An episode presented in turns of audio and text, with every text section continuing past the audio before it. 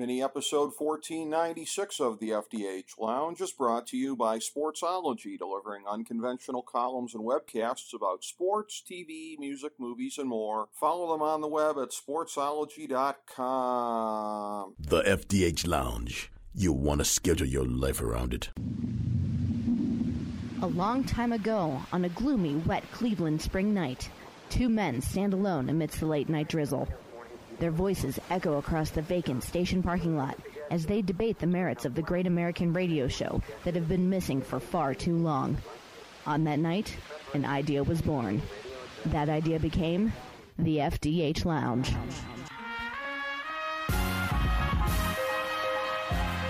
Welcome to the FDH Lounge. Hello and welcome to FDH Lounge Mini Episode 1496, our Better Call Saul Episode 6.10 preview. I'm FDH Managing Partner Rick Morris here with our top five notes of interest about the third episode of the second half of the final season. Number five, we have seen the end of the Better Call Saul era. The flash forward with Saul in the mansion and the super gaudy version of his office represents the beginning of the Breaking Bad timeline on this show. The previews indicate that some degree of post Breaking Bad Cinnabon Gene is on the menu as well in the last four episodes. Particularly if you weren't aware that episode 6.9 had a 20 minute overrun, all of the dwelling in the aftermath of Howard and Lalo's tragic night out might have made it seem like the writers were never going to take us into Saul's future. And then it all unfolded in logical and creatively magnificent fashion. Chuck, Nacho, Howard, Lalo, and Kim were all characters from a world that predated Breaking Bad, and with Kim's sad goodbye, they're all gone now. In Kim's case, at least on that timeline, since she's the only one of those five still alive. Number four. In the end, Nobody knew Hector and Gus like they knew each other.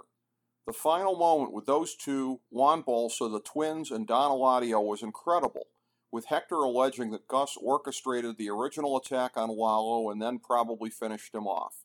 Hector even using the quote unquote blood for blood line that Gus invoked years later when getting his revenge was epic.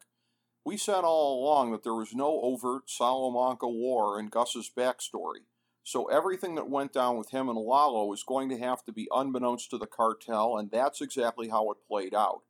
Moreover, Gus's scene of celebration with a dashing young sommelier sealed what had been hinted about Gus and his relationship with the other Hermanos brother, which Hector, in all of his homophobia, had claimed to see years before.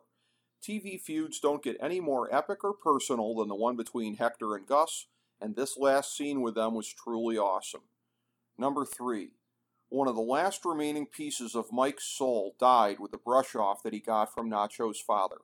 Essentially, Mr. Varga was the righteous man that Mike once was before giving into corruption back in Philadelphia. And the brutality of the moment when Mike had to deliver the news, and the old man's rejection of any hint that Mike is better than the Salamancas, drove home the brutal point that Mr. Varga didn't have anything to do with his son dying, and Mike can't say the same. By the way, is it a plot hole that the Salamancas didn't kill Mr. Varga for revenge? That seems odd.